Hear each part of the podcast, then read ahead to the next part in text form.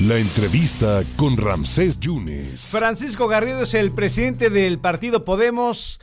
¿Qué será, mi querido Paco? Muy buenas tardes. Eh, ¿Estás que en terapia intensiva el partido? ¿Es vida artificial? Porque van a contender para las elecciones extraordinarias, ¿no, Paco? ¿Cómo estás? Hola, Ramsés. Buenas tardes. En tres bolas, dos strikes, dos outs en la novena entrada. Así estamos. ¿eh? ¿Ya tienes candidatos para los cuatro municipios extraordinarios? Estamos trabajando en eso, eh, estamos ya eh, preparando la reunión con los comités municipales, se les ha pedido a los comités municipales que nos presenten las propuestas, necesitamos dos mujeres y dos hombres. Eso. Y este fin de semana vamos a tener una reunión de consejo precisamente para definir eso, Ramsés. Esa era la pregunta, paridad de género entonces. Así es. Eh, Como siempre dando el espacio a la mujer. Dice la, la Secretaría de Hacienda que, de Finanzas, pero que no tiene problema en darle las prerrogativas a los partidos eh, políticos y, sobre todo a los partidos que ya hayan perdido el registro. ¿Ya, ya te llegó el dinero? No, todavía no. Eh, después de la reinstalación del domingo de la sesión de Consejo General, eh, el presidente del Consejo General se comprometió a mandar un oficio a la Secretaría de Finanzas el lunes.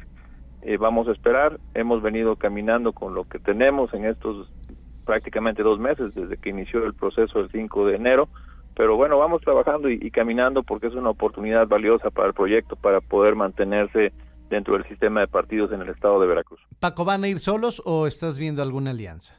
No, solos, solos, vamos, vamos solos, más vale solos que mal acompañados, vamos a trabajar con lo que tenemos, ya habíamos logrado el triunfo en Tlacotepec de Mejía, ahora con el mismo grupo vamos a tratar de volverlo a lograr y creo que es una oportunidad para que la ciudadanía siga teniendo un espacio de apertura en un proyecto fresco, distinto, que, que entró bien y que pues lamentablemente por otras circunstancias se dice que no logramos el, el porcentaje en la elección anterior, ahora vamos a lograr el registro en este proceso electoral. ¿Por qué dices que se dice? Eh, ¿Qué, qué es lo que tú ves malo o qué sospechas? Lamentablemente eh, no lo puedo dejar pasar el tema, este, gracias por la oportunidad pero el órgano público local le quedó a deber a Veracruz. Yo espero que en esta ocasión, en una elección extraordinaria que no debió de celebrarse porque si se hubieran dado las cosas como se tenían que dar no hubiera habido necesidad de elecciones extraordinarias. Hoy buscamos eh, comprobar y, manifestar a través del proyecto político que la gente tiene la intención de participar en ideas frescas y ideas nuevas y no por una decisión equivocada del Consejo eh, hacer a un lado una opción que creo que hizo el trabajo que tenía que hacer en la campaña anterior. Si lograras, en el remoto caso, si lograras ganar uno, dos, los cuatro o estar muy cerca de obtener victorias, eso alimenta con la votación y eso alimenta para, para tener el registro del partido. Eso es... Sin eh, duda. Te, ayuda? Sí, claro. Eh, los votos cuentan para poder completar la diferencia que nos faltó, las cuatro décimas que nos faltaron, y ese es el trabajo que estamos haciendo en este momento. Eh, Paco, eh, ayer el gobernador en una conferencia eh, habló que detrás de las manifestaciones en el tecnológico de, Alvarado estaba la alcaldesa, Liceda Álvarez, y el ex aspirante a la alcaldía de Alvarado, Tomás Hipólito Tiburcio, que pertenecía al partido Podemos. ¿Tú has tenido alguna relación, algún contacto con él? Lo, dice que se va a investigar, que hay grilla en esa manifestación sí lo escuché con atención y también escuché con atención que por la noche Tomás subió un video en sus redes sociales eh, dispuesto a que se investigue, a que se llegue a fondo con ese tema. Él es un académico de muchos años en el Tecnológico de Alvarado y también estuvo en Tierra Blanca. Yo ahí lo conocí y creo que es un hombre que tiene condiciones de, de, ser un profesional como lo demostró en, la campaña.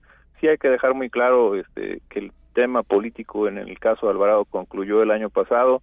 Lo que hoy esté pasando en Alvarado es otro asunto que tendrá que investigarse cuál es el, fondo que tiene cada uno de esos temas.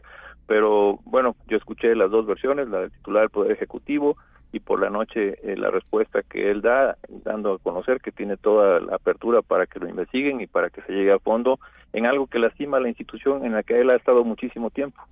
Bueno, y de hecho eh, los alumnos dicen que eh, si piden la destitución, que niegan que haya un acontecimiento político, ellos argumentan que hay condiciones básicas nulas educativas y piden la destitución del, del titular. Por último, eh, para que no va a haber sorpresas en la elección de candidatos, ¿tienes bien identificados a los candidatos que van a estar contendiendo para Podemos, para estos cuatro municipios? Sí, lo tenemos muy claro. De hecho, en, el municipio de Amatitlán fuimos muy competitivos en la elección anterior. En Tlacotepec se ganó. En Chiconamel no participamos, pero la sentencia del tribunal nos da la posibilidad de participar. Y bueno, en Jesús Carranza es un tema complejo que ahí el fin de semana tendremos que platicar con el comité municipal para ver en qué está pensando y para qué sentido y qué dirección vamos a tomar para esa elección.